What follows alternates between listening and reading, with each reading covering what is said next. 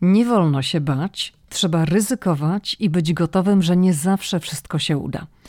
Tak mówi o marzeniach dotyczących kariery poza Polską Edyta Rudawska, profesor marketingu, która od jesieni wykłada marketing w Washington College w Chestertown w stanie Maryland. Praca w Stanach jest dla Edyty Rudawskiej, szefowej Katedry Marketingu w Instytucie Zarządzania na Uniwersytecie Szczecińskim, wejściem na kolejny szczyt ponieważ w Polsce zdobyła wszystkie możliwe stopnie i tytuły naukowe. Wiesz, dla aktora ważne jest posiadanie Oscara, to, to chyba dla marketingowca ważne jest takie doświadczenie w postaci pracy na amerykańskiej uczelni. To taki Oscar dla ciebie? Taki mały Oscar. tak sobie mówię przynajmniej.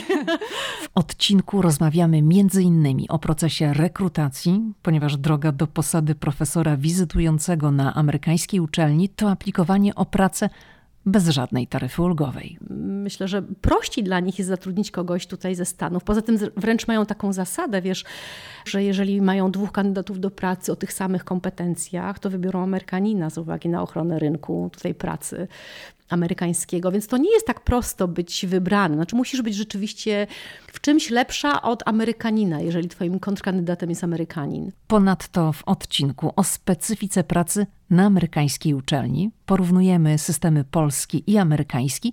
Rozmawiamy też o studentach z perspektywy wykładowcy. Zapraszam na odcinek z udziałem profesor Edyty Rudawskiej, którą nie ukrywam, znam ze Szczecina.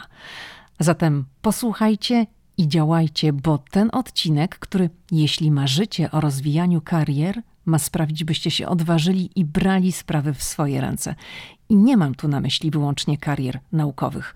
Chodzi o systematyczne działanie krok po kroku. I o tych krokach też rozmawiamy.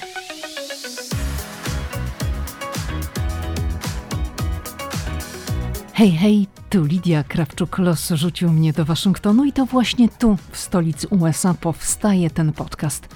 Opowiadam w nim o Ameryce, o podróżowaniu po Stanach, a z moimi gośćmi rozmawiam o życiu w USA. Ameryka mnie fascynuje. Jeśli Ciebie także ciekawią Stany i lubisz słuchać inspirujących rozmów, to ten podcast Ameryka i ja jest dla Ciebie. Cześć Edyta. Cześć Lidia. Witam Cię bardzo serdecznie w podcaście Ameryka i ja.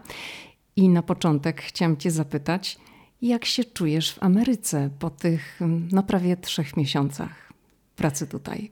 Um, no, nowe doświadczenie, nowe miejsce, nowi ludzie, nowe zupełnie otoczenie, więc jest to taki dla mnie czas, nie ukrywam, bardzo emocjonujący.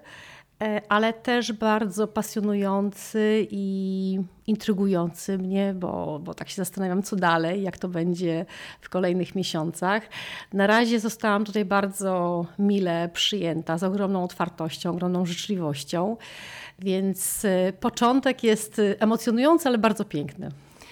Edyta, na co dzień to ty oceniasz, ty wystawiasz oceny do indeksu. To co spowodowało, że sama postanowiłaś poddać się tej ocenie. Czyli no, musiałaś wyjść przed szereg i powiedzieć: Jestem gotowa. Ja, profesor Edyta Rudawska, chcę, żeby ktoś mnie ocenił i zdecydował, czy ja mogę uczyć amerykańskich studentów marketingu. Tak, rzeczywiście tak jest. Wydawałoby się, że mm, kiedy jest się już profesorem, kiedy zdobyło się już w zasadzie wszystkie możliwe stopnie i tytuły naukowe, które mogłam zdobyć e, w Polsce, że mogę już tak trochę w cudzysłowie pójść na emeryturę i zacząć odcinać kupony. Natomiast y, no ja jestem takim trochę, tak mi się wydaje, niespokojnym duchem. Znaczy mi się ciągle chce, mi się ciągle chce coś nowego, mi się wciąż jeszcze chce e, odkrywać nowe miejsca, spotykać, poznawać nowych ludzi. E, ciągle jeszcze mi się chce ryzykować. Nawet mm, tak sobie myślę, że chce mi się cały czas e, nawet ponosić klęskę czasami, jakąś porażkę, po to, żeby później kiedy coś mi się uda osiągnąć, tym bardziej się to, tym sukcesem cieszyć. Więc wiadomo, że jeżeli robi się dużo rzeczy, to te porażki się pojawiają, y, to, to jest nieuniknione, ale też każdy sukces, który się osiągnie, taki nasz mały, indywidualny sukces, który się osiągnie, jest y, tym bardziej y, satysfakcjonujący. Więc nie czuję, że to jest jeszcze taki moment, kiedy chciałabym zamknąć się w swoim profesorskim gabinecie, popaść w jakieś samouwielbienie i zacząć odcinać kupony. Jeszcze to nie jest ten czas, nie wiem czy kiedykolwiek będę chciała to robić, ale e, na pewno nie dzisiaj. Świat jest zbyt ciekawy, intrygujący, jest zbyt dużo miejsc, które e, warto zobaczyć, zbyt dużo po drodze spotyka się y, cudownych ludzi, z którymi spędza się fantastyczny czas y, dzięki takiej aktywności, jaką ja wybrałam y, że żal byłoby tego, z tego nie korzystać i tego nie doświadczać wszystkiego. Więc taka chyba moja niepokorna dusza, chęć też myślę sprawdzenia się tak samej dla siebie, czy, czy mi się uda, czy to jest możliwe, to o czym gdzieś tam pewnie od kilku lat y, marzyłam. No i to mnie napędza, to mi też pozwala jakoś tak samej sobie udowodnić, że jednak można, że można coś więcej, że można coś inaczej, e, że można, że może pracownik uczelni polskiej pracować na uczelni amerykańskiej. To, się, to nie jest częste, ale, ale jak się okazuje możliwe. To jaka była droga do tej Ameryki? W którym momencie to się zaczęło i no, finałem tego jest twoja rola, twoja pozycja profesora na Washington College w Maryland. Ja nie wiem dokładnie, czy jest jakiś taki jeden punkt, kiedy to się zaczęło. Myślę, że zależy jak na to spojrzeć. Czy spojrzymy na to od momentu, kiedy złożyłam aplikację, mhm. czy, ym, czy no nie ten należałoby... na, którym, na którym teraz wykładasz, nie jest twoją pierwszą uczelnią zagraniczną, na której nie, wykładasz. Nie, mhm. właśnie dlatego mówię, że to jest chyba jakaś taka konsekwencja yy, i efekt moich wcześniejszych działań, które podejmuję tak naprawdę od kilku dobrych lat, bo od kilku lat y, dosyć mocno koncentruję się na tym, żeby rozwijać y, właśnie współpracę międzynarodową. I rozpoczynałam te aktywności tak bardzo prosto, uczestnicząc w krótkich wyjazdach na uczelnie zagraniczne w ramach programu Erasmus. To jest taki program europejski dotyczący wymiany studentów i wymiany nauczycieli akademickich. E, I e, byłam w kilku krajach, e, głównie w Europie, w Wielkiej Brytanii, mm, na Cyprze, w Turcji, na takich kilkudniowych stażach dydaktycznych, na których prowadziłam zajęcia gościnne ze studentami. Potem pojawiły się nieco dłuższe wyjazdy mm, na uniwersytet w Chinach, na uniwersytet na Sri Lance. Tam byłam na takim stażu dwumiesięcznym i prowadziłam działalność zarówno taką naukową, jak i dydaktyczną. Prowadziłam zajęcia ze studentami, co było takim dla mnie bardzo fajnym doświadczeniem, bo Pracowałam w zupełnie innych uwarunkowaniach kulturowych, mhm. co było bardzo intrygujące y, dla mnie i wspaniałym było to dla mnie doświadczeniem. Potem pojawiła się taka możliwość y, złożenia aplikacji w konkursie na profesora wizytującego w jednej z uczelni w Hiszpanii. No i złożyłam tą aplikację. To był konkurs ogłoszony przez Uniwersytet w HN. Bardzo ciekawa uczelnia, bo druga co do wielkości w Hiszpanii pod względem ilości zagranicznych studentów. I zostałam zaakceptowana w tym konkursie. Y, w efekcie mm, przez sześć miesięcy pracowałam tam jako mm, profesor wizytujący, prowadząc zajęcia ze studentami bardzo z całego świata w zasadzie. To były bardzo grupy, bardzo mieszane, jeżeli chodzi o narodowość, bo w jednej grupie miałam studentów i z Azji, i z Europy, i z Afryki, z każdego w zasadzie kontynentu, więc to było też bardzo ciekawe doświadczenie w pracy takiej już e, no, pełnoetatowej przez cały semestr ze studentami, czyli miałam okazję jakby przeprowadzić cały cykl e, szkoleniowy z kilku przedmiotów. to był taki najdłuższy wtedy mój pobyt na e, uczelni zagranicznej.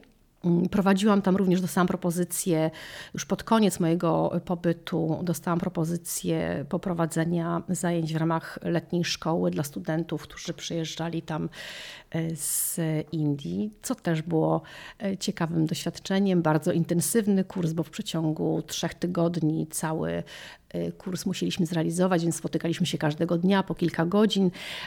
Był to inny sposób y, współpracy, ale również bardzo ciekawy. No i gdzieś tam te, te wyjazdy zaczęły mi się podobać. Było to mm, coś, coś takiego nowego dla mnie i coraz bardziej skupiałam się na tym, żeby może gdzieś jeszcze spróbować swoich sił i, e, i gdzieś jeszcze znaleźć miejsce, gdzie mogłabym pracować i naukowo, i, i dydaktycznie. I powiedzmy sobie otwarcie, że to nie były propozycje, które ci spadały z nieba, tylko to ty musiałaś wyjść z inicjatywą, ty musiałaś złożyć aplikację i ty musiałaś poddać się tej ocenie, o której powiedziałam na początku. Tak, jeżeli chodzi o już tą pracę taką e, jako profesor wizytujący w Hiszpanii, to oczywiście ja musiałam złożyć, e, wziąć udział w konkursie ogłoszonym na stronie uniwersytetu, e, złożyć niezbędne dokumenty. Te dokumenty były weryfikowane, oceniane przez komisję rekrutacyjną i w efekcie tej rekrutacji. Ona nie była bardzo skomplikowana wtedy jeszcze w porównaniu z tą procedurą, którą przeszłam tutaj y, w Stanach Zjednoczonych. O tym porozmawiamy. Y, tak, natomiast y, no, był to jakiś taki mój pierwszy, pierwszy egzamin, jeżeli chodzi o aplikowanie na uczelnię zagraniczną ja, osoba zupełnie z zewnątrz, której nikt nie znał, wzięłam udział w konkursie i, no i udało się. I to, to było też dla mnie takie bardzo satysfakcjonujące, że, że, że tam zostałam wybrana i mogłam współpracować z tą uczelnią.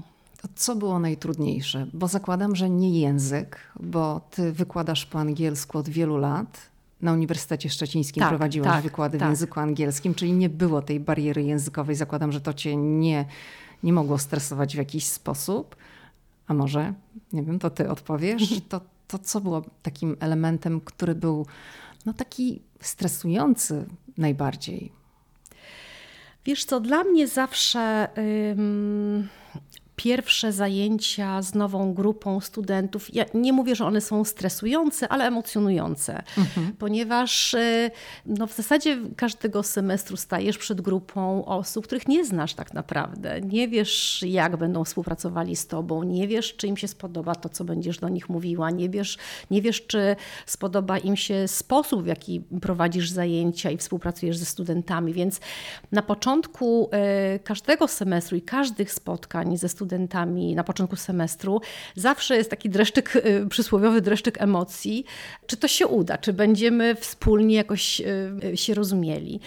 E, I podobnie było tam w Hiszpanii. To, to, to, nie był jakiś może wielki stres, nie nazwałabym tego w ten sposób. Natomiast emocje oczywiście tak. Mm, szczególnie, że w Hiszpanii te grupy, z którymi ja pracowałam, były dosyć dużymi grupami w porównaniu do tych, które tutaj mam pod swoją opieką. Więc no początek jest emocjonujący, e, ale potem wszystko, jak już poznajesz te osoby, y, widzisz, że, że y, rozumiecie się i, i obie strony są otwarte na współpracę, to te emocje opadają. Ale myślę, że te emocje są potrzebne i myślę, że tak, tak, tak ja sobie myślę, że dopóki te emocje są na początku każdego spotkania ze studentami, to, to dobrze, bo to chyba znaczy, że że tobie zależy cały czas na tym, żeby, żeby była ta relacja ze studentami, żebyśmy się e, dobrze rozumieli, dobrze współpracowali przez kolejny semestr, e, który mamy wspólnie spędzić. Więc myślę, że gdyby tego, tych emocji nie było i lekkiego stresu, no to już chyba może wskazywałoby na jakąś taką niedobrą rutynę, której, w którą nie chciałabym popaść, prawdę mówiąc. Dobrze, to porozmawiajmy teraz o rekrutacji, którą przeszłaś no, parę miesięcy temu, żeby zdobyć pracę, którą wykonujesz w tej chwili, profesora wizytującego na Washington College w Chestertown w stanie Maryland. Opowiedz nam, jak wyglądał ten cały proces, jakie to były etapy i co ty musiałaś zrobić, żeby się tutaj znaleźć. No to był proces bardzo długi, bardzo wymagający. Ja nawet chyba kiedy aplikowałam o to stanowisko, chyba tak nie byłam w pełni świadoma, na co się decyduje, prawdę mówiąc. Ale może to i lepiej, bo gdybym była świadoma, to nie wiem, czy bym się podjęła tego, tego wyzwania. Proces był wieloetapowy. E, oczywiście rozpoczął się on od e, tego, że znalazłam ogłoszenie tejże uczelni, że poszukują profesora wizytującego Czyli wzięłaś z marketingu. sprawy w swoje ręce, jak zwykle. Za każdym razem. Wiesz co, mhm. Litka, to nie jest tak. To, to, to nie jest tak, że ktoś przyjdzie i ci powie, słuchaj, mhm. chodź do mnie, pracuj, ja ci tutaj mam dla ciebie zajęcia, zapraszam cię, przyjdź, e, tak nie, na pewno tak nie jest w Stanach, to, to, to z całą pewnością, ale też w innych mm, krajach w Europie zawsze ten proces rekrutacji mniej lub bardziej szczegółowy, ale on zawsze y, jest to ty musisz y, o to zadbać, to ty musisz to wywalczyć. Nie wywalczysz, to, to, to, to nie ma. Tak? To się, o to się trzeba postarać. Trzeba sobie wybrać taki priorytet y, związany z właśnie taką rozwojem współpracy międzynarodowej y, i konsekwentnie, krok po kroku po prostu go y, starać się realizować. Więc, y, więc tak, no ja znalazłam ogłoszenie, ja zainteresowałam się tym ogłoszeniem i złożyłam wymagane w ogłoszeniu dokumenty. Złożyłam aplikację. W tym przypadku to było, ta, ta aplikacja była składana przez specjalny system taki rekrutacyjny. Mm, no i przygotowałam dokumenty i je wysłałam. I czekałam po prostu, czy uczelnia się do mnie odezwie, czy nie. Uczelnia odezwała się. Okazało się, że zostałam zakwalifikowana do, na tak zwaną shortlistę, tak? czyli mhm. z, pośród wszystkich nadesłanych kandydatów zostało wybranych y, kilku lub kilkunastu, ja nie wiem, nie, nie, mówiono ilu kandydatów przeszło do kolejnego etapu. A masz świadomość, ilu w ogóle było kandydatów, ile tych aplikacji napłynęło, czy nie masz takiej wiedzy? Nie dostałam takiej informacji nigdy. Wiem, e, ile na ostatnim etapie y, było kandydatów, natomiast na tej shortliście y, nie potrafię ci powiedzieć, ile było osób. No i e, dostałam któregoś pięknego dla mnie dnia informację, że zapraszają mnie do drugiego etapu procesu rekrutacji. E, I ten drugi etap to było mm, spotkanie z komitetem naukowym tutaj z tejże uczelni. W skład tego komitetem, komisja taka mm, naukowa, w skład komisji wchodziło, wchodziło, sześć, wchodziło w sześć osób.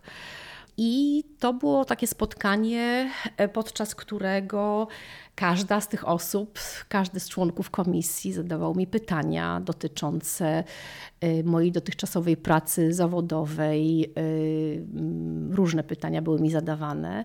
Spotkanie trwało ponad godzinę na pewno. Jakie na przykład pytania? Pytania dotyczyły po pierwsze tego, jak prowadzę zajęcia dydaktyczne E, znaczy, na początku w ogóle poproszono mnie o przedstawienie się, powiedzenie paru słów e, na, swój, na mój temat. Troszkę mogłam opowiedzieć o swoim doświadczeniu, właśnie jeżeli chodzi o współpracę z uczelniami zagranicznymi. Mm, potem y, pytano mnie o to, jak prowadzę zajęcia, jak aktywizuję studentów do tego, aby y, aktywnie uczestniczyli y, w zajęciach, jaką formę prowadzenia zajęć preferuję u siebie.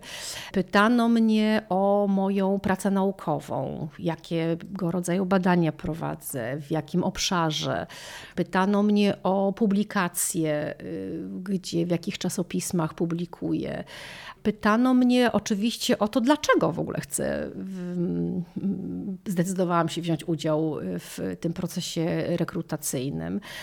E, więc to były bardzo różne pytania. Pytano o to, dlaczego ta uczelnia, a nie inna, tak? Jak, e, na ile uważam, że pasuje do tej, e, do tej uczelni, aby tutaj pracować. Więc pytania były bardzo różne, w zasadzie dotyczyły one różnych obszarów związanych z moją aktywnością zawodową. A to jest takie ciekawe pytanie, dlaczego ktoś pasuje do danej uczelni, zwłaszcza, że nigdy nie byłaś w ogóle na tej uczelni. Nie byłam. Natomiast co ciekawe, uczelnia zanim miałam to spotkanie y, pierwsze, wysłała mi taki swój dokument, który y, opisuje ich system wartości, ich kulturę organizacyjną i poproszono mnie, żebym przed tym spotkaniem zapoznała się z tym dokumentem. Czyli to pokazuje też, że to jest dla nich ważne, y, no żeby osoby, które, z którymi nawiążą współpracę, no jakoś, jeżeli chodzi o mm, normy, wartości, które wyznają, żeby, żeby te wartości były y, bliskie albo wspólne obu stronom. Więc ja miałam możliwość wcześniej zapoznania się. Poza tym, wiesz, no jak przygotowujesz się na rozmowę mm, tego typu, y, naturalnym jest, że jednak gdzieś tam poszukujesz trochę informacji robisz o tej research. uczelni, mhm. robisz jakiś mały research i wchodzisz na tą stronę przynajmniej uczelnianą i, i przeglądasz, y, jak pracują, co to jest za uczelnia. Mhm. No bo też e, warto wiedzieć, gdzie się startuje, gdzie kandyduje się e, do, do, pracy, więc e, jakąś tam informację wcześniej miałam. Ja jeszcze zapomniałam Ci powiedzieć o jednym etapie właśnie, on był dla mnie bardzo ciekawy, bo zanim się spotkałam jeszcze z tą komisją, to miałam jeszcze jedno spotkanie z kierownik katedry, która zatrudniała, chciała zatrudnić profesora wizytującego tutaj na tej uczelni. I to było spotkanie dla mnie bardzo zaskakujące, dlatego że to było pierwsze takie spotkanie e, face to face. I podczas tego spotkania w zasadzie większą część czasu pani kierownik mówiła o uczelni, o katedrze, przedstawiając mi, co to jest za uczelnia, jak pracują ze studentami na tej uczelni, a nie odpytywano mnie jeszcze z moich doświadczeń e, związanych z pracą naukowo-dydaktyczną. Ja spodziewałam się wtedy zupełnie czegoś innego, powiem szczerze, bo właśnie spodziewałam się tego, że będę odpytywana, że będą weryfikowane moje kwalifikacje, umiejętności, a to było takie spotkanie rozpoznawcze, nazwałabym je. I, i, i też pokazało mi, że co mi się bardzo spodobało, że uczelnia, y, zanim podejmie z Tobą takie rozmowy już bardziej szczegółowe o pracy, opowiada najpierw o sobie, żebyś Ty jako kandydat miał świadomość, wiedział, do jakiej organizacji dołączasz, jaka jest specyfika pracy w tej organizacji, co jest myślę ważne, bo wiesz, dla sukcesu twojej pracy, mm, aby odnieść sukces, no ważne jest to, jak ty pracujesz, ale też musisz się odnaleźć w tym środowisku nowym, do którego y, wchodzisz. Pewne zasady funkcjonowania muszą też tobie odpowiadać jako pracownikowi, żebyś był tą właściwą osobą we właściwym miejscu. E, więc to był taki etap jeszcze przed tymi rozmowami, na którym w zasadzie ja dowiadywałam się o tym, co to jest za uczelnia, e, jak pracują ze studentami, jakie programy realizują. Jeszcze na tym etapie mnie tak nie, nie odpytywano. Potem był już ten etap z komisją rekrutacyjną. No i no, po tej godzinnej rozmowie e, spotkanie zakończyło się z informacją, że bardzo mi dziękują za spotkanie i że proszą, żeby czekać na kolejne, kolejne kroki, więc, więc czekałam. No i po jakimś czasie yy, okazało się, że przeszłam do kolejnego etapu i to był już taki finalny etap, czyli yy, na tym etapie było, to już wiem, yy, trzech kandydatów. I oni tak nazwali ten etap on campus tour, jeżeli się nie mylę. Mm, nie wiedziałam początkowo, na czym to polega. I to był, to był trudny etap, ponieważ um, trzej finaliści, którzy zostali zakwalifikowani do finału, spotykali się z różnymi osobami e, z uczelni przez dwa dni. Ale mówimy o spotkaniach online to czy osobistych? Online'owe. Mhm. Nie, były to spotkania online'owe. Natomiast zaplanowane były one od godziny 15 naszego czasu polskiego i trwały do prawie 24 przez dwa dni. I przez tyle godzin ja cały czas miałam zaplanowane jakieś spotkanie z inną osobą z uniwersytetu. Dwie przerwy w międzyczasie były zaplanowane, jedna taka dłuższa, półgodzinna, druga 15 czy 10 minutowa. Mm, więc był to etap bardzo trudny, bardzo męczący, nie ukrywam. Taki trenujący emocjonalnie. Bardzo, prawda? bo Mhm. jednak od, przez kilka godzin, od tej 15 do prawie 24, tam jest, pamiętajmy, różnica Mhm. No ty musisz być w totalnym skupieniu, musisz rozmawiać na różne tematy z różnymi osobami. To spotkanie zaczęło się pierwszego dnia od spotkań z członkami komisji ym, badawczej, ale z każdym członkiem indywidualnie. Pierwsze moje spotkanie wcześniej było ze wszystkimi członkami razem, z całą komisją, a teraz y, każdy członek komisji spotykał się ze mną indywidualnie. Na spotkanie z każdym członkiem y, miałam zarezerwowane y, pół godziny minimum a członków było sześciu, no to to już są trzy godziny rozmów. Tak? Potem było spotkanie z dziekanem i prowostem uczelni. W czasie tych dwóch dni było też spotkanie ze studentami. Poproszono mnie również o to, żebym przeprowadziła taki pokazowy wykład dla studentów. Na tym wykładzie obecni byli studenci, ale również członkowie komisji y, właśnie mm, naukowej. Później były spotkania z samymi studentami, czyli tylko studenci i tylko ja. Podczas którego to spotkania studenci zadawali mi różne pytania. Więc taka to była weryfikacja zarówno przez młodzież, jak i przez pracowników uczelni. Przeszło ci przez myśl, po co mi to było? Oj, nieraz mi przeszła taka myśl, powiem szczerze. Nawet już tutaj jak przyjechałam, to takie miałam myśli, bo początki no nie były proste, bo chodzi nie tylko Znaczy, o to, ta że rekrutacja podej- nie była prosta. E, rekrutacja nie była prosta yy, i to też były emocje i to, był, no to były godziny spotkań, godziny rozmów. Ale wiesz, no zawsze no, no, no jest ten, ten moment takiego zmęczenia i, i takiego, takiego właśnie powiedzenia sobie, Boże, po co mi to było? Wiesz, ja nawet Miałam- nie, nie mam na myśli tutaj zmęczenia, tylko mam na myśli właśnie to, o czym powiedziałam na początku. Ty jesteś osobą, która w swojej dziedzinie, w hierarchii uczelnianej osiągnęła w Polsce wszystko. Jesteś profesorem, masz swoją pozycję. Nie musisz się już praktycznie o nic ścigać. A tutaj wystawiasz się na taką cenę i na no na takie, wiesz, no maglowanie, gdzie musisz jeszcze taki wykład pokazowy przeprowadzić, poddać się ocenie nie tylko komisji, ale też studentów. Tak. No jest to takie, powiedziałabym, trudne, bo, bo, bo na pewnym etapie życia jest to naturalne, kiedy zaczynamy naszą karierę zawodową albo jesteśmy w trakcie, gdzieś tam się wspinamy po szczeblach, Tak. ale kiedy już jesteśmy wysoko w naszej karierze zawodowej w naszym kraju, a chcemy tę karierę robić w innym kraju, no to dlatego zapytałam, czy myślałaś sobie, po co mi to było? Wiesz co, tak, no miałam takie myśli, ale też mam świadomość, że y, szczególnie tutaj w Stanach Zjednoczonych, wiesz, no dla nich nie jest ważne, kim ty jesteś u siebie. Tak, taka jest No prawda. tak. E, oczywiście, że przeglądają twoje CV i y, jeżeli widzą, że dana osoba jest... Y, myślę, że to była taka dosyć moja duża, mocna strona i przewaga, m, może konkurencyjna, tak ją nazwijmy, to moje wcześniejsze doświadczenie we współpracy z innymi uczelniami w różnych krajach na świecie. Na pewno to brali pod uwagę na pierwszym etapie kwalifikacyjnym.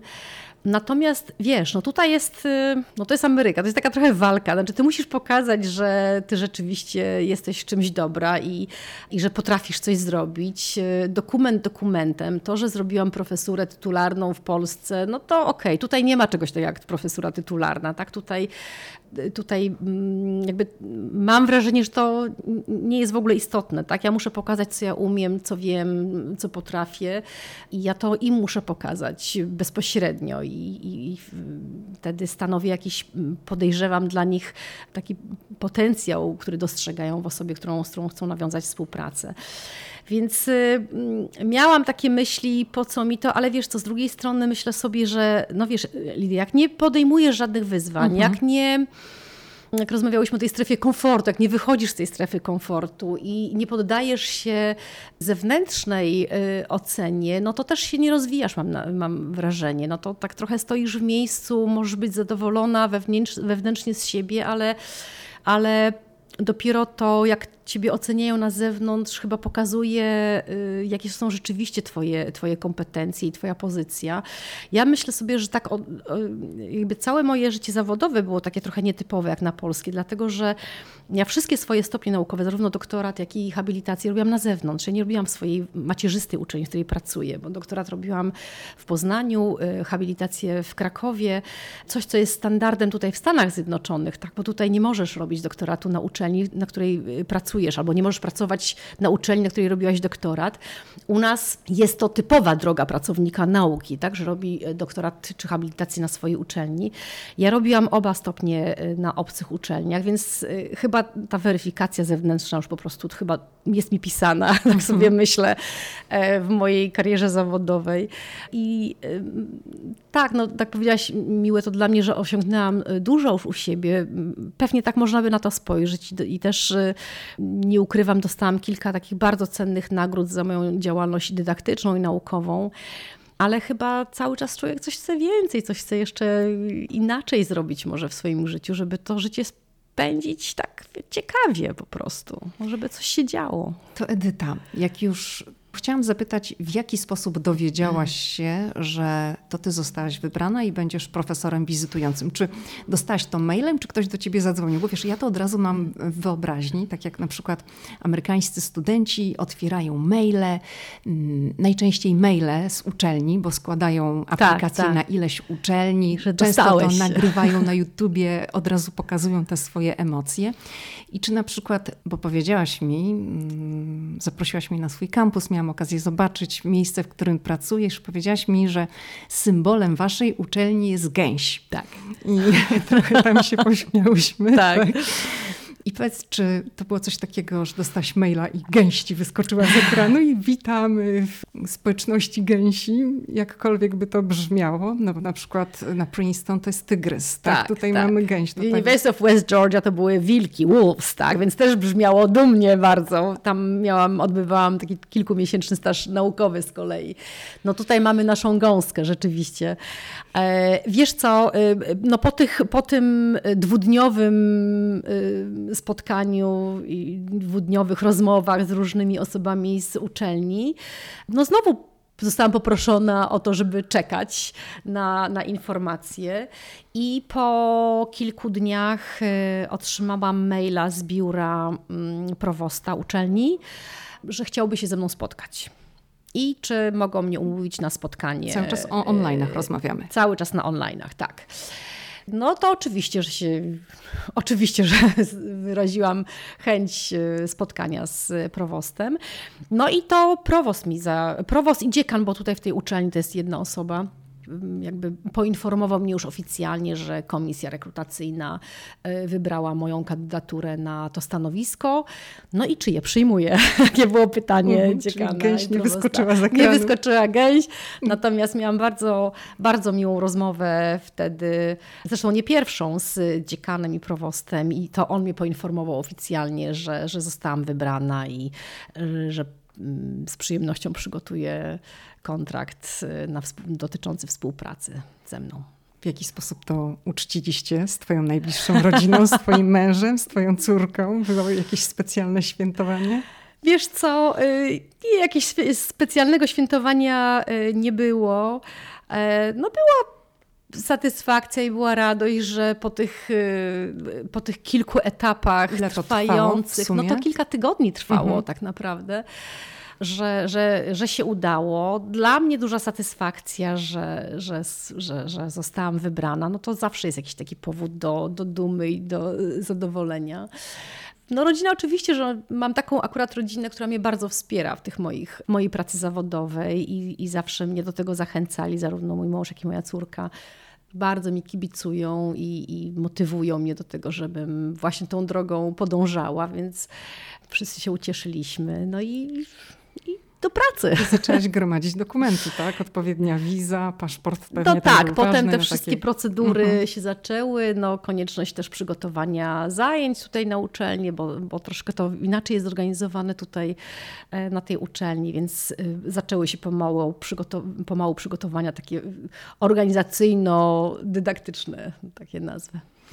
To powiedz, Edyta, jak wyglądał proces wprowadzania cię w zasady, które obowiązują na uczelni? Mówiłaś, wspominałaś, że już wiedziałaś trochę o filozofii, jaką uczelnia wyznaje, w jaki sposób tutaj się działa, ale czy miałaś na przykład jakieś szkolenie po przyjeździe, czy musiałaś podpisać jakieś nietypowe dokumenty? I tutaj dam przykład. Miałam rozmowę z dziewczyną, która jest stypendystką Fulbrighta i ona mi powiedziała, że musiała podpisać taką zgodę, studiuje aktorstwo, że wykładowca może jej dotknąć.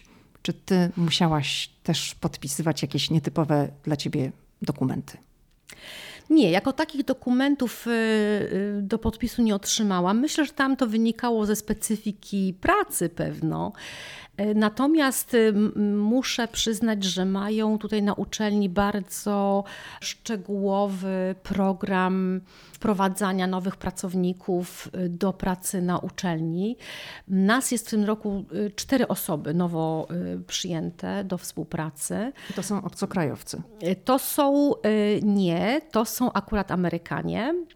Nie wszyscy są profesorami wizytującymi. Znaczy, ja jestem jedynym chyba profesorem wizytującym. Pozostałe osoby to są pracownicy, y, asystenci tutaj nowo zatrudnieni na uczelni. A są jeszcze jacyś wykładowcy, którzy są z innych krajów, tak jak ty?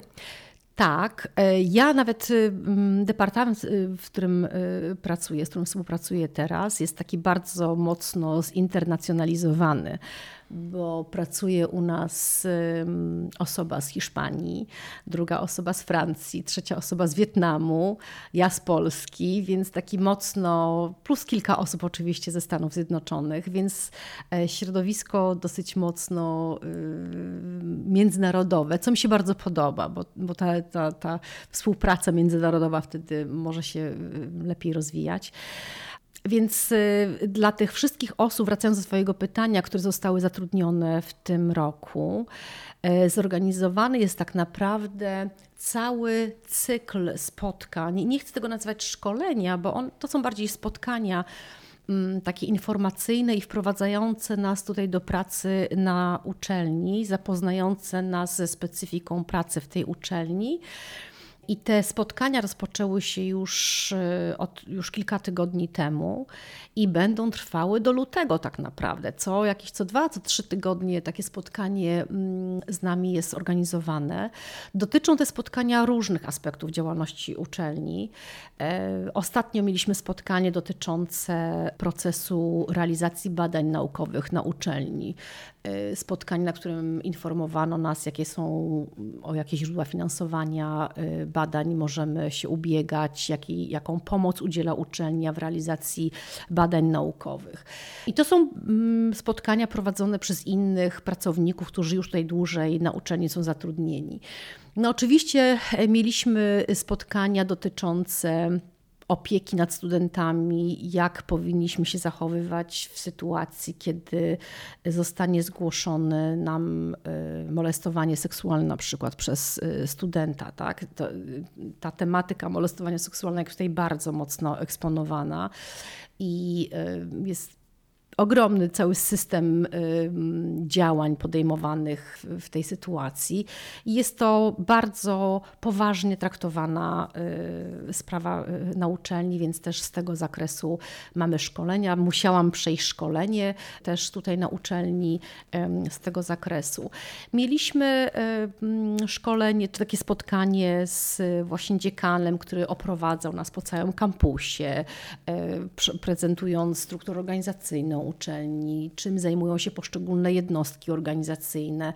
Było również spotkanie z Centrum Centrum Nauczania e, tutaj na, Washington College, e, które, podczas którego to spotkania wskazywano nam na jakieś nowe metody nauczania, które możemy wykorzystywać, więc wielopłaszczyznowe, wieloelementowe e, spotkania, które są dla nas organizowane i mają na celu wprowadzenie nas tutaj do pracy na uczelni. To porozmawiajmy o pierwszych zajęciach. Wspominałaś, że pierwsze zajęcia w ogóle z nową grupą to jest takie no, troszeczkę sprawdzanie, jak ta relacja na linii profesor-wykładowca, student będzie działać, no bo ludzie są różni, różne są grupy. No tutaj dochodzą te wszystkie okoliczności związane z nowym miejscem, twoje nowe miejsce pracy nowy kraj. Znaczy, byłaś wcześniej w Stanach Zjednoczonych, ale tutaj tak. przyjechałaś już na kontrakt. Tak, Masz tak. konkretne. Tak. To już jest Twoja praca, to nie jest jakiś staż, tak. tak? Tylko zostałaś zatrudniona, mm, wybrana. Będziesz, jak zakładam, podlegała ocenie, tak jak każdy profesor, tak. wykładowca na uczelni amerykańskiej. To jak wyglądały te Twoje pierwsze zajęcia? Wchodzisz i co? Wchodzę. Mówisz, jestem Wchodzę i widzę. Czy... I, wiesz co, tak faktycznie zrobiłam, mhm. prawdę mówiąc. To znaczy pierwsze spotkanie rzeczywiście poświęciłam e, na przedstawienie siebie. Chciałam im trochę powiedzieć o miejscu, z którego ja pochodzę. E, dla nich Polska to jest kraj strasznie daleko stąd. I, to grupa nie... stricte amerykańska, amerykańscy studenci tylko? Ta, wiesz co, zdarzają się osoby, w jednej grupie jest jedna osoba z Francji, która jest tutaj na, takich, na takim wyjeździe semestralnym. W jednej grupie mam e, też studentkę z Europy, która przez jeden rok tutaj realizuje program kształcenia, ale generalnie to są, to są Amerykanie. Więc, e, więc przygotowałam nawet dla nich taką, taką krótką prezentację nie tylko o sobie, ale o Polsce, o mojej uczelni, w której e, pracuję w Polsce, żeby pokazać im skąd jestem, jak ta nasza Polska wygląda, jak nasze uczelnie wyglądają. I, i to było fajne, bo miałam bardzo fajny feedback, bardzo podobała się te, podobało się to spotkanie studentom. No jakoś pomyślałam sobie, że trzeba łagodnie wejść w to środowisko. Chciałam też ich poznać, zobaczyć jak oni reagują na to, co do nich mówię. No, były to emocjonujące zajęcia. Oczywiście dzień wcześniej sobie przyszłam, sprawdziłam, czy rzutnik działa, czy wszystkie, wiesz, żeby nie mieć problemów e, technicznych, bo one... Wszystko działało? Wszystko działało, na szczęście tak. Nie, nie było e, żadnych problemów ani z nagłośnieniem, ani z podłączeniem rzutnika i komputera, więc te sprawy techniczne nie sprawiały problemu, ale wiesz, ja wolę zawsze sobie sprawdzić, sprawdzić w nowym miejscu, bo mm, gdyby pojawiły się problemy, to nie dość, że pierwsze spotkanie, nowe miejsce, jeszcze problemy techniczne, nie tworzy to dobrego klimatu dla mnie do, do prowadzenia zajęć, więc staram się wyeliminować różne ryzyka, te, które mogę, a potem skupić się na tych pierwszych zajęciach już tylko na merytoryce i poznaniu studentów, z którymi y, będę pracowała przez najbliższy semestr. A nie masz takiego poczucia czasami, że ten nowoczesny marketing, no to wszystko wywodzi się ze Stanów Zjednoczonych. Oj, tak. I ty, tak. profesor z Polski, przyleciałaś do Ameryki, żeby Amerykanów uczyć o marketingu. Paradoks powiadasz. No to jest dla mnie takie, wiesz, zagadkowe, ciekawe. Wiesz co, y, y, pod tym kątem nie myślałam, y, bo nie chciałabym, żeby to jakoś tak nieskromnie zabrzmiało, ale wydaje mi się, że, że mogę im ciekawe rzeczy opowiedzieć. Znaczy, czuję się na siłach. Nie jest to dla mnie trudne, żeby zainteresować ich tematyką marketingu, mimo że absolutnie masz rację, że my Polacy w Polsce uczyliśmy się na doświadczeniach amerykańskich, mhm. tak? I, I te wszystkie, wszystkie koncepcje, wiesz, większość koncepcji marketingowych, które, e, o których uczymy, no one pochodzą tutaj, tutaj zostały stworzone. No z racji dlatego tego, ci to pytanie. Tak, tak, tak mhm. z racji tego, że tutaj najszybciej się ta nauka rozwijała, tak? Natomiast y, mi dużą satysfakcję mm, dała ta praca tutaj, bo to jest takie chyba mi się wydaje trochę no nie wiem czy tylko moje, ale takie trochę moje marzenie. Wiesz, pracowałam już w różnych krajach, ale głównie w Europie, no trochę w Azji, ale nigdy w Ameryce. To nie jest tak prosto pracować w Ameryce, dostać no pracę w Ameryce. top topów, prawda? Mm, to jest top topów i wiesz, żeby pracować y, w Ameryce, uczelnia musi chcieć cię zaprosić, oni muszą zasponsorować wizę, a to się wiąże z kosztami dla uczelni, więc to też nie jest tak, oni wolą, e, myślę, może, znaczy nie wiem czy wolą, no ale, ale myślę, że prościej dla nich jest zatrudnić kogoś tutaj ze Stanów. Poza tym wręcz mają taką zasadę, wiesz, E, o czym dowiedziałam się jakiś czas temu, że jeżeli mają dwóch kandydatów do pracy o tych samych kompetencjach, to wybiorą Amerykanina z uwagi na ochronę rynku tutaj pracy amerykańskiego. Więc to nie jest tak prosto być wybrany. Znaczy musisz, musisz być rzeczywiście w czymś lepsza od Amerykanina, jeżeli twoim kontrkandydatem jest Amerykanin. A na to twoje stanowisko, na które się ubiegałaś, to były też podania aplikacji od Amerykanów? Ja nie wiem, bo to wiesz, tego mhm. tobie nikt nie powie, ale domyślam się, że pewnie tak. Czyli to nie ograniczało się, że na przykład to jest wizytujący profesor, czyli visiting professor czyli dla obcokrajowców? Nie, nie, nie, mhm. nie. Pamiętaj, że w Ameryce jest bardzo duża mobilność pracowników nauki. To nie jest tak jak u nas w Polsce, tak? Oni, oni bardzo często zmieniają uczelnię, na której pracują, no choćby z tego względu, że kiedy robią stopień naukowy, doktorat, muszą zmienić pracę czy pracować w innej uczelni. Więc, y, więc u nich często, często pracownicy zmieniają uczelnię, w której pracują. I mamy tutaj na uczelni profesorów wizytujących, którzy są Amerykanami.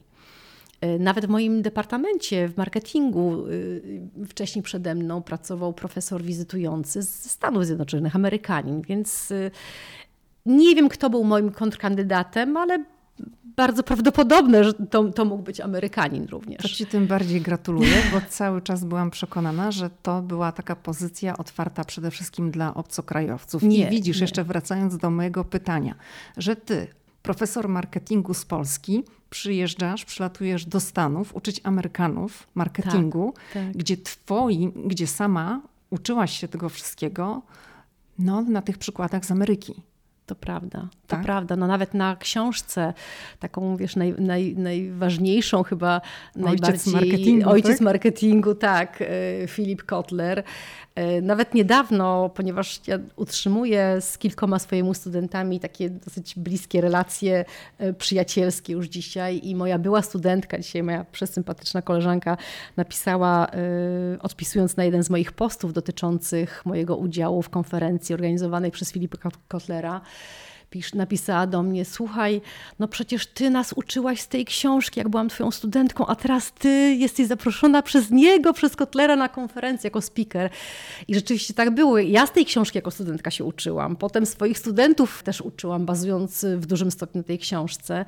A dzisiaj z tą całą wiedzą przyjechałam tutaj do Stanów i, i Amerykanów uczę Amerykanów y, marketingu. Bardzo mnie to cieszy, że tak, y, że tak świat się skurczył i że takie możliwości mamy i to też pokazuje, pokazuje, y, wiesz, że jak, jak czegoś naprawdę chcesz i pragniesz i planujesz, to, to czasami te, te marzenia się, się spełniają. I tak jak wiesz, dla aktora ważne jest posiadanie Oscara, to, to chyba dla marketingowca ważne jest y, taka, takie doświadczenie w postaci pracy na amerykańskiej uczelni. To taki Oscar dla ciebie? Taki mały Oscar. tak sobie mówię przynajmniej.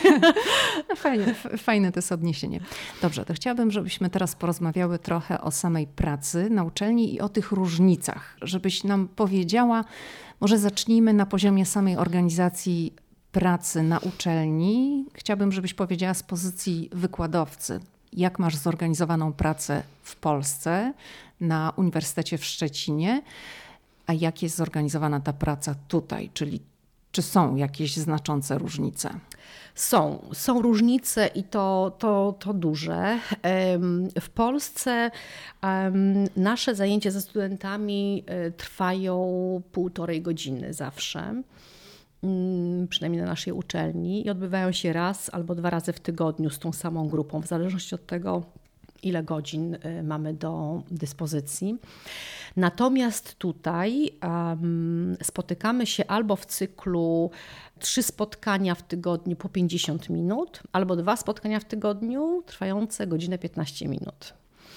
Więc ja musiałam, ja przyzwyczajona jestem do tego cyklu, bo przez wiele lat y, prowadzę wykłady, które trwają półtorej godziny.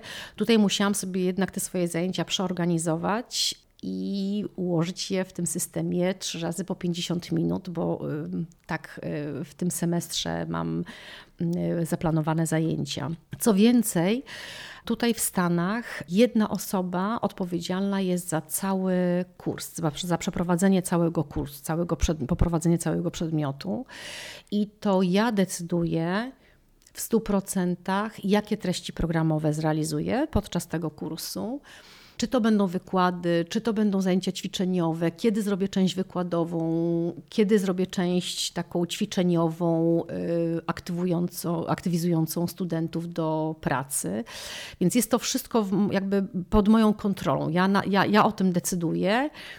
I osobiście uważam, że to jest bardzo dobre rozwiązanie. Tak? Ja, ja mam kontrolę i wiedzę nad całością programu zrealizowanego w danej grupie ze studentami co powoduje, że łatwiej jest mi y, synchronizować poszczególne tematy. E, ten program dzięki temu jest bardziej elastyczny, bo ja decyduję, no dzisiaj zrobię trochę wykładu, a potem od razu jakieś tam robimy sobie zajęcia w grupach, w których, podczas których studenci będą aktywnie zaangażowani w rozwiązanie jakiegoś problemu marketingowego. Natomiast w Polsce Profesorowie zazwyczaj prowadzą wykłady, a asystenci lub adiunkci prowadzą ćwiczenia do tych wykładów. I wiesz, trudno jest czasami synchronizować te zajęcia. Czasami niestety osoby prowadzące ćwiczenia wybiegają przed tematykę, która omawiana jest podczas wykładów, bo różny jest układ tygodni, czasami w jakimś tygodniu nie ma zajęć, więc trudno jest tak to stuprocentowo dokładnie y, dopasować. Więc tutaj, kiedy ja mam kontrolę nad całością kursu i całość ja prowadzę, no jest to takie bardziej uporządkowane i, i bardziej y, świadomie realizowane. Więc to jest taka druga różnica, jeżeli chodzi o sposób prowadzenia zajęć. No to, co jest specyficzne dla tej uczelni, w której pracuję, y, grupy są relatywnie nieduże. Nie ma tutaj takich grup wykładowych po 50-100 osób. Zajęcia mm, prowadzone są w grupach średnio 20-osobowych co umożliwia nam nawiązanie takiego naprawdę bliskiego kontaktu ze studentami. Ja tutaj znam każdego studenta po imieniu. Ja w Polsce nie znam każdego studenta mhm. po imieniu, więc to jest, to ma swoje ogromne y, zalety, ale taka jest specyfika y, pracy w ogóle na tej uczelni, pracy ze studentami. Małe grupy, pełna indywidualizacja, bardzo indywidualne podejście do każdego studenta. Każdy student tutaj na uczelni jest, tak, takie mam wrażenie, to też jest dla mnie nowa sytuacja, bardzo mocno zaopiekowany pod każdym względem. Naprawdę tym studentom się pomaga, e, bardzo dużo czasu poświęcają na diagnozę jakichś problemów, z którymi mierzą się studenci, e, jakichś dysfunkcji, z którymi się mierzą. I e, uczelnia oferuje bardzo rozbudowany system pomocy dla studentów, którzy tej pomocy rzeczywiście potrzebują. E, student mający problem na przykład ze statystyki czy z matematyki może zgłosić się do specjalnego centrum, gdzie otrzyma indywidualną pomoc, żeby nie nazwać tego korepetycjami i, i, i, może przećwiczyć jakieś zagadnienia, których nie rozumie y, podczas zajęć. I to jest jeden tylko z przykładów takich narzędzi, z których studenci mogą y, korzystać tutaj na uczelni. A czy wykładowca jest o wiele bardziej dostępny w Stanach dla studentów niż w Polsce? Oj tak, oj tak. Ja, to jakby jest od nas wymagane. Znaczy, wykładowcy są generalnie tutaj dla studentów. Mhm. My jako wykładowcy mamy bardzo duże wsparcie ze strony pracowników administracji i rzeczywiście pracownicy administracji są dla nas, pomagają nam bardzo Ale w, jakim w naszej sensie, pracy. Na takich bardzo prozaicznych sytuacjach, tak? Potrzebowałam do pracy ze studentami um, flipcharty, jakieś materiały piśmienne i pracownik administracji y, jakby zasygnalizowałam tylko taką potrzebę i na drugi dzień już miałam y, y, te materiały u siebie na biurku w gabinecie. Ja się o to nie martwię tutaj. Mhm. Tak? To, to jest coś, co pracownik administracji, w czym cię pracownik administracji wspiera i pomaga, żebyś ty miała wszystkie narzędzia potrzebne tobie do pracy ze studentami. Ale z drugiej strony ode mnie jako od pracownika prowadzącego zajęcia wymaga się z kolei tego, żebym ja była dla studenta tutaj. Co to znaczy? Na przykład w Polsce też mamy konsultacje. Musimy być w wyznaczonej godzinie u siebie w gabinecie, dostępni dla studentów. Tutaj takie konsultacje też y, mamy, ale jednocześnie każdy pracownik musi być dostępny dla studenta w czasie, kiedy jest to czas dogodny dla studenta. Tak? Znaczy, jeżeli student nie może przyjść e, na konsultacje, a tak często jest, bo studenci jednak mają zajęcia w tym czasie e, bardzo często, to student może poprosić o spotkanie w innym terminie i ja muszę takie spotkanie dla niego zorganizować. Muszę być dostępna dla studenta. Więc no tak, jesteśmy tacy dostępni. Rzeczywiście tutaj ta praca ze studentami, praca dydaktyczna sporo czasu zajmuje i, i studenci są zaopiekowani w pełnym tego słowa znaczeniu tak naprawdę. A czy dostrzegasz różnice w studentach polskich i amerykańskich? które na przykład wynikają z mentalności, z podejścia do nauki, z, po, z zaangażowania w czasie wykładów, ćwiczeń. Czy to widzisz?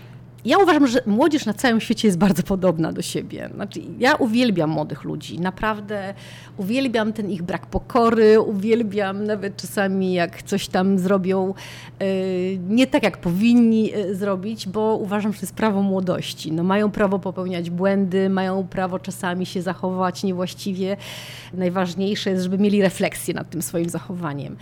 Yy, więc jestem, myślę, dosyć takim wyrozumiałym y, profesorem y, względem studentów i y, gdziekolwiek nie prowadzę zajęć, zawsze ja nie mam problemów z, z porozumieniem się ze studentami jakichś takich, y, dlatego nigdy bym nie powiem, że nie wiem, w Polsce albo w Stanach są lepsi, gorsi.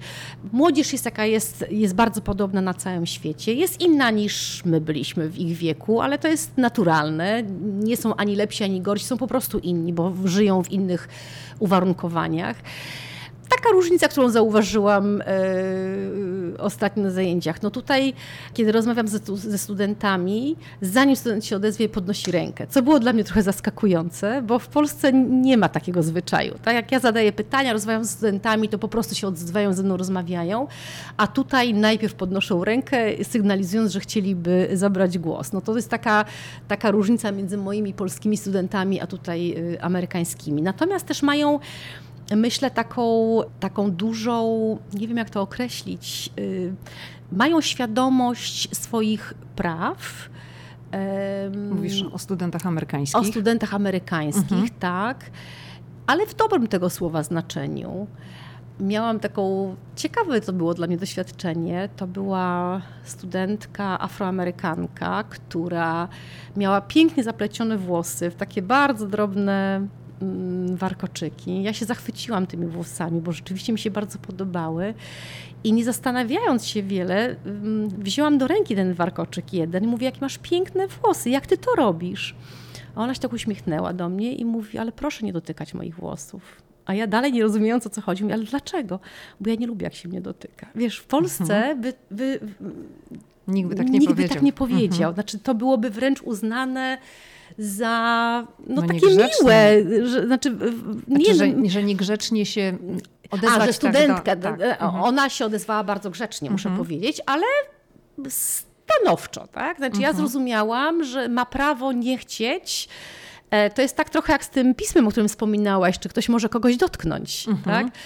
Ja dopiero sobie uświadomiłam, że y, mają taką dużą tutaj potrzebę no niezależności i takiej tutaj. właśnie mhm. tego dystansu y, fizycznego, tak, którą my powinniśmy uszanować. Ja jestem taką, takim typem osoby niestety touchable, nie wiem jak to nazwać, taką, taką, taką wiesz, dotyk, dotykalską. I mhm. zrobiłam to absolutnie z dobrej, w dobrej intencji Mm, I w Polsce na pewno student nie odebrałby tego w jakiś negatywny sposób, wręcz odwrotnie myślę. Mhm. Ale tutaj chyba y, trochę to. Y, gdzieś tam tą, tą przestrzeń osobistą naruszyłam tym swoim zachowaniem. Więc to było dla mnie takie, takie nowe doświadczenie pokazujące odmienności kulturowe y, na tych naszych y, rynkach. Ale studenci są wszędzie wspaniali, także wspaniali młodzi ludzie.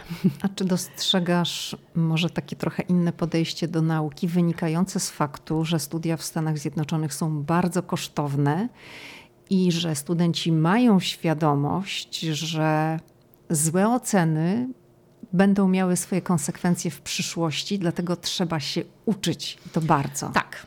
To tak, to, mhm. to na pewno, bo y, już miałam tutaj y, kilka spotkań ze studentami, którzy przychodzili do mnie na konsultacje konsultować y, prace, które mają przygotować w ramach zajęć, mm, pytając, czy, czy oni w dobrym kierunku idą, przygotowując te zajęcia, te, to, to ćwiczenie. Miałam spotkanie ze studentką, która przyszła do mnie poprawić ocenę z egzaminu. Y, I na koniec spotkania zapytała mnie, czy ona coś jeszcze może więcej się nauczyć. Ja mówię, ale wszystko dobrze robisz. Już bardzo zdałaś egzamin, poprawiłaś teraz na lepszą ocenę, chciała mieć lepszą ocenę, twoje wszystkie prace są bardzo ładnie napisane. E, ona mówi, no tak, ale tak chciałam wiedzieć, czy ja jeszcze coś, bo ja się chcę jak najwięcej nauczyć, do mnie mówi. To było takie drobnie mhm. trochę zaskakujące, że mówi, wie pani, mi nie tyle chodzi o ocenę, co o to, żeby wiedzieć więcej. Więc y, chyba mają takie, mam wrażenie, że mają tą świadomość, że to, co się nauczą i to doświadczenie, które zdobędą podczas studiów, no to jest taki ich kapitał, który y, w przyszłości y, pewnie zaowocuje. W Polsce rzadziej zdarza się taka sytuacja. Nie, nie, nie świadczy to gorzej o naszej młodzieży, broń Boże, ale nasza y, młodzież inaczej, nasi studenci inaczej żyją. Tutaj jednak jest to życie na kampusie studentów. Tutaj studenci są na kampusie, mieszkają na kampusie, uczą się na kampusie, bardziej poświęcają się zajęciom. E, które tutaj są dla nich im oferowane. Natomiast w Polsce no taką mamy dzisiaj sytuację, że my nie mamy takich kampusów. Znaczy one zdarzają się w Polsce bardzo rzadko. E, w moim mieście akurat moja uczelnia, e, na której pracuję, poszczególne wydziały są w różnych częściach miasta. Studenci dzisiaj bardzo dużo pracują, studiując jednocześnie na studiach dziennych, więc tam nie ma takiego życia studenckiego, takiego, jak, jak, jakie tutaj obserwuję. Więc jest to trochę inaczej zorganizowane, inaczej żyją studenci i na pewno większość z nich, oczywiście, że też nie wszyscy, oczywiście, że są studenci, którzy sobie tam folgują e, czasami, bo to jest młodzież, no taka, taka jest młodzież, ale, e, ale duża część z nich rzeczywiście e, widać, że zależy im na tym, żeby wiedzieć, a nie tylko dobrze wypaść e, na teście, jeżeli chodzi o ocenę. A jest jeszcze takie powiedzenie, ja pamiętam za moich czasów studenckich, to się zdarzało zakuć, zdać, zapomnieć. Trzy razy Z. Wiesz co, e, nie wiem, ja nie, nie zauważam tego e, mhm. teraz. Myślę, że mm, myślę, że studenci, e, jeżeli chodzi o, o Polskę, o polskich studentów, kończą studia, bo bo warto mieć studia mm, ukończone, warto mieć wyższe wykształcenie, ale też przecież uczą się na tych studiach nierzadko bardzo, bardzo y, fajnych rzeczy. Natomiast wiedzą też, że muszą już zdobywać doświadczenie jeszcze w czasie studiów, żeby tworzyć tą swoją przewagę konkurencyjną na rynku pracy. Ja mam córkę w wieku y, właśnie takim, kończy teraz studia y, wyższe i, i pracuje jednocześnie. I tak dzisiaj postrzegają siebie. Muszą się uczyć, ale muszą też pracować. Same studia nie wystarczą dzisiaj, żeby dobrze wejść na rynek pracy. Tutaj mam wrażenie, studenci też są aktywni y, zawodowo, ale nie aż tak bardzo jak w Polsce. Tutaj studenci są aktywni zawodowo na terenie kampusa, bo y, duża część studentów pracuje na kampusie jednocześnie. Pracują na siłowni, pracują w, na stołówce, mm, pracują y, w biurze. A to jest praca za normalne wynagrodzenie? To jest praca, y, dzięki której płacą niższe czesne za naukę. Okay. Tak, to jest Więc taki trochę barter. Taki trochę barter, bez tak, gotówki. Tak, mhm. pracują na uczelni, za to płacą niższe y, czesne, y, więc tak, tak tutaj to wygląda. Tak? Ale też wiem, że rozmawiam ze studentami na zajęciach, że mm, pracują w jakichś y, fast foodach i innych firmach, żeby sobie dorobić, ale nie jest to tak powszechne jak u nas w Polsce. Powiedz Edyta, czy tak jak obserwujesz to uczelniane życie w Polsce i uczelniane życie w Stanach w oparciu o kampus, gdzie, tak jak powiedziałaś, studenci spędzają właściwie ten cały czas na kampusie, bo albo to jest uczelnia, albo to jest basen, siłownia, boiska sportowe, bo, bo przecież widziałam, że tych rzeczy, tych atrakcji, nazwijmy to, dla studentów jest bardzo dużo. Czy z Twojej perspektywy to jest lepszy system amerykański? Ta koncentracja tego, tych wszystkich aktywności na, na kampusie?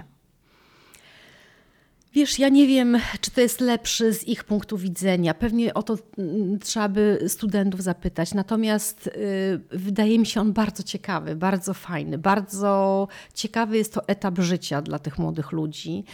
Y, bo mm, dzięki temu, że y, żyją, mieszkają na kampusie, mm, mam wrażenie, bardziej angażują się w życie uczelniane. E, są bardziej zintegrowani, bardziej utożsamiają się z uczelnią swoją. Oni chodzą w strojach firmowych, y, uczelnianych, kupują bluzy uczelniane w tak zwanym bookstore, kupują t-shirty, chodzą w, tych, y, w, w tej odzieży. To jest taka kultura tutaj organizacyjna. To nie jest żaden obciach, prawda? Absolutnie. To nie jest koszulka do sprzątania czy do spania. Absolutnie. Mhm. Oni, o, oni na co dzień przychodzą w tych, y, w tych ciuchach na, na zajęcia pracując też tutaj, no też się bardziej integrują ze swoją uczelnią. Więc z mojej perspektywy, ale wiesz, ja jestem osobą dorosłą, jestem wykładowcą, może ja to inaczej postrzegam. Dla mnie jest to bardzo, bardzo fajne i bardzo wartościowe dla tych młodych ludzi. Znaczy ja mówiąc z swojej własnej perspektywy, gdybym miała teraz wybierać sposób studiowania, to też bym wolała taki. Tak, szczególnie, że, że też mhm. kampus, y, no, mm, uczelnia organizuje to życie tutaj na kampusie. Tak? Nie, nie chodzi tylko o naukę, nie chodzi o to tylko, że oni się tutaj uczą, ale oni tutaj y, angażowani są w bardzo różne aktywności, stowarzyszenia, organizowane są dla nich różnorodne wydarzenia na terenie kampusa. Y, no nie wspomnę już o takiej ich aktywności sportowej tutaj na terenie kampusa. Tak? O, tutaj każdy student jest w jakiejś drużynie sportowej, uprawia jakiś sport. Y, po zajęciach y, studenci nie siedzą w akademikach. Zresztą widziałaś nawet dzisiaj, y, jest weekend mhm. i studenci grają na boisku, mecze na zewnątrz, więc oni popołudnia spędzają w zasadzie na boisku, na sali gimnastycznej, grając w różne w różne gry, więc y, to życie tutaj jest takie zorganizowane od rana do wieczora tak naprawdę przez uczelnię. A czy w tym życiu uczestniczą również wykładowcy? Czy ty korzystasz z tych wszystkich dobrodziejstw kampusu? Tak, ja, ja najbardziej, jak najbardziej. Ja y, będąc pracownikiem y, tutaj mogę korzystać ze z całej infrastruktury sportowej tak naprawdę. Czyli mogę pójść na basen, mogę pójść na fitness, mogę pójść do siłowni. Ale chodzisz? Staram się, na ile czas mi pozwala. Mhm. E, kilka razy już tak udało mi się skorzystać z tych dobrodziejstw. E, I jest to fajne, dlatego że y, ja mieszkam blisko uczelni, więc, y, więc staram się z tego rzeczywiście korzystać i jak mogę, to to robię oczywiście. Edyta, powiedziałaś o tym sklepie bookstore, w którym są również ubrania, czyli rozumiem, że tutaj w przypadku tej uczelni, na której ty wykładasz w tej chwili, to jest ta gęś, tak? Tak, Tam. tak. No nie zakładam, że ty chodzisz w tych ubraniach z gąską, ale czy zmienił się twój styl ubierania po przyjeździe do Stanów? Czy zaczęłaś się inaczej ubierać y, do pracy na uczelni? Bo jednak w Polsce no, obowiązuje pewien taki kod, dress code. Może on nie jest narzucony, ale wykładowcy y, na uczelniach jednak tak. przyjmują specyficzny sposób ubierania się. Przywiozłaś tutaj te ubrania z Polski, w których chodzisz normalnie na uczelnię w Szczecinie i czy z tych samych ubrań korzystasz? Bo Ameryka to raczej taki Wiesz co, Ameryka mhm. jest bardziej, dużo bardziej luźna pod tym względem. Ja mhm. rzeczywiście w Polsce y, dużo bardziej y, służbowo chodzę do pracy ubrana, y, włączając szpilki, jakieś służbowe bluzki, garnitury. Natomiast tutaj nie przywiązuje się do tego tak dużej roli. Ale przywiozłaś te ubrania mm, tutaj? Wiesz co, część przywiozam oczywiście, że tak, ale chyba szpilki szpilki wywiozę za chwilę do Polski, jadąc na, na przerwę świąteczną. Nie, nie, nie, nie, nie oczekuje się takiej, takiego bardzo formalnego stroju na uczelni e, i nie jest nietaktem przyjść, e, wiesz, w jeansach i w adidasach nawet na zajęcia. Tu jest generalnie luz, to jest prawda. I no ja oczywiście całkowicie garderoby z, tej, z tego powodu nie, nie zmienię, ale te stroje są dużo mniej formalne niż ale byłaś u nas na wykładzie na w jeansach? Raz mi się zdarzyło. tak, dla wygody, tak, raz mi się zdarzyło. Nie, no nie powiem też, że w Polsce nie zdarzyło mi się przyjść w jeansach, bo jeansy mhm. jeansom nierówne i też można elegancko wyglądać. Natomiast natomiast y, y, prawdą jest, że, że te stroje tutaj są dużo mniej y, formalne e, i jest luźniejszy styl bycia pracowników. Ale też bardzo się cieszę z takiej ogromnej otwartości ludzi tutaj, których spotykam na uczelni i to mnie bardzo... Kiedyś się z tego nawet tak trochę podśmiewałam, na te how, how are you, I'm fine, że to takie jest zdawkowe, ale, ale dzisiaj mając takie trochę dłuższe doświadczenie w relacjach z Amerykanami, myślę sobie, że to chyba lepiej witać się z uśmiechem na twarzy i, i nie narzekać, tylko mówić, że jest ok, bo wszystkim nam jest wtedy milej i przyjemniej i dzień jest piękniejszy, kiedy się do siebie uśmiechamy i kiedy jesteśmy dla siebie otwarci wobec siebie i życzliwi. Także podoba mi się to. Chciałam Cię zapytać jeszcze o Twój przyjazd do Stanów, ale w kontekście no, takiego zorganizowania siebie, zorganizowania sobie tutaj życia, bo uczelnia, praca to jest jedno, ale przyjeżdżasz tutaj na tak zwaną ubitą ziemię. Rozumiem, że uczelnia nie zapewnia ci żadnego mieszkania, ty musisz sobie wszystko sama załatwić.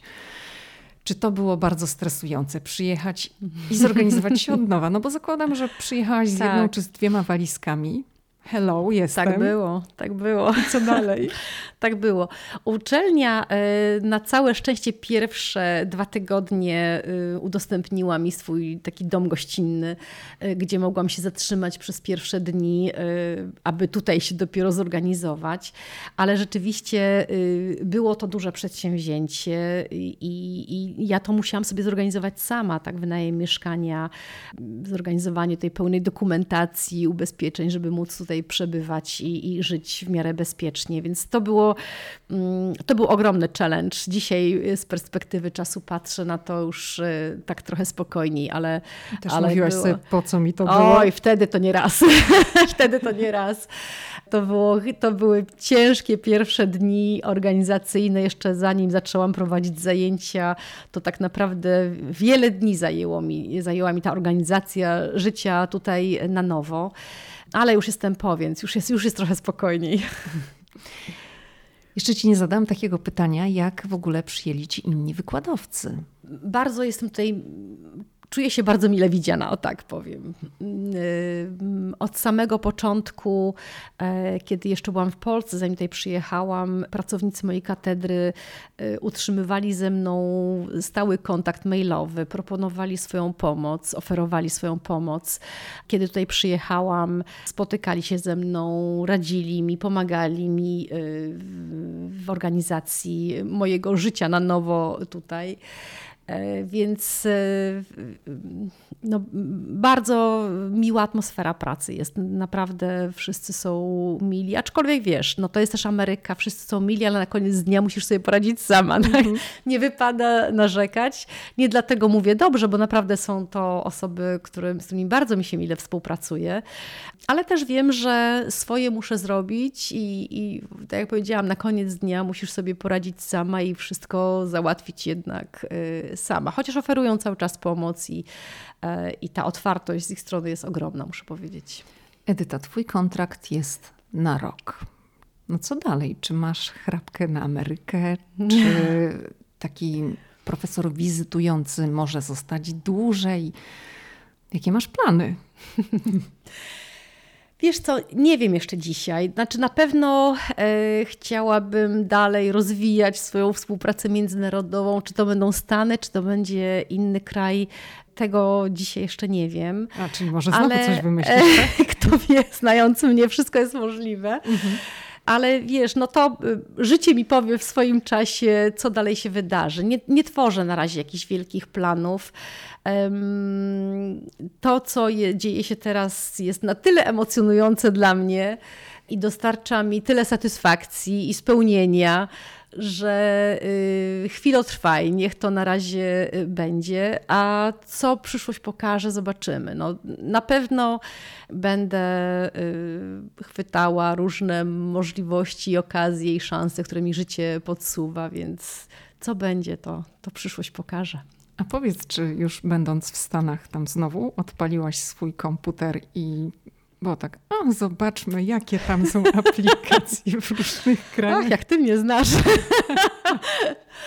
Wiesz co, oczywiście, że tam gdzieś sobie spoglądam mhm. na, na różne możliwości, ale nic na razie, na razie naprawdę jestem mhm. pochłonięta tym, co tutaj się dzieje, bo, bo to jednak jest pięknie, ale wymaga to ode mnie sporo pracy cały czas, więc, więc chcę się skoncentrować na tym, co robię teraz, żeby robić to najlepiej, jak potrafię, a zobaczymy, co będzie za jakiś czas. Chciałabym Cię tak na koniec zapytać, poprosić Cię o, może miałabyś jakąś radę dla osób, które chciałyby rozwijać kariery nie tylko naukowe, ale w ogóle kariery swoje w swoich własnych branżach poza Polską.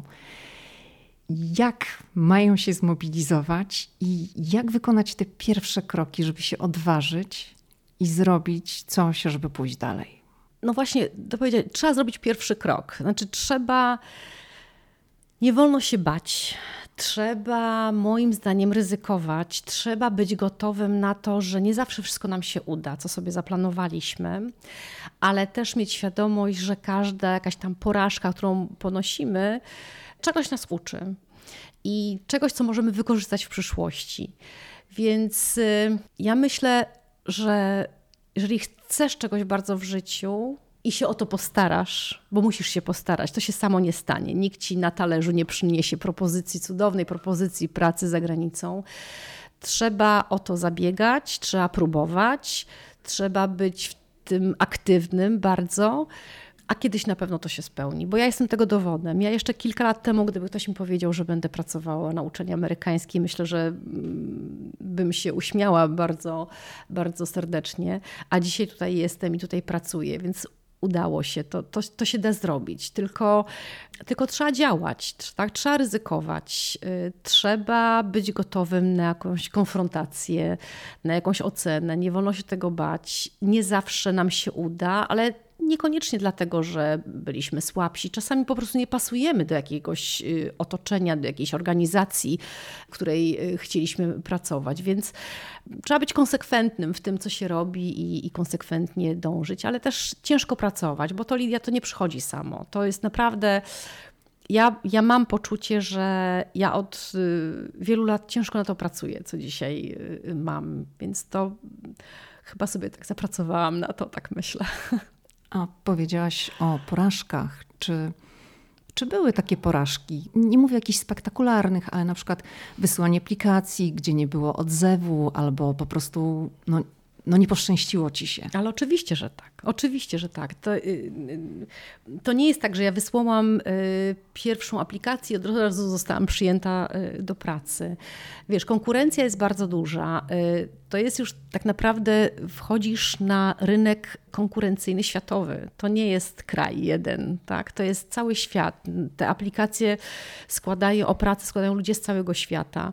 Więc to jest ogromne wyzwanie i, i nieraz się nie udało ale nigdy jakby nie, nie straciłam tej chęci, żeby próbować dalej. Dlatego, dlatego tak bardzo namawiam osoby, które chciałyby, próbujcie, nie próbujcie, nie przestawajcie, wierzcie w siebie, że jest takie miejsce dla Was, które, które, do którego traficie kiedyś i będziecie z tego zadowoleni. Edyta, jeszcze raz bardzo Ci gratuluję i bardzo dziękuję za rozmowę. To ja dziękuję i było mi bardzo miło, że mnie zaprosiłaś na tę rozmowę. Dziękuję bardzo, Lidia. Dziękuję.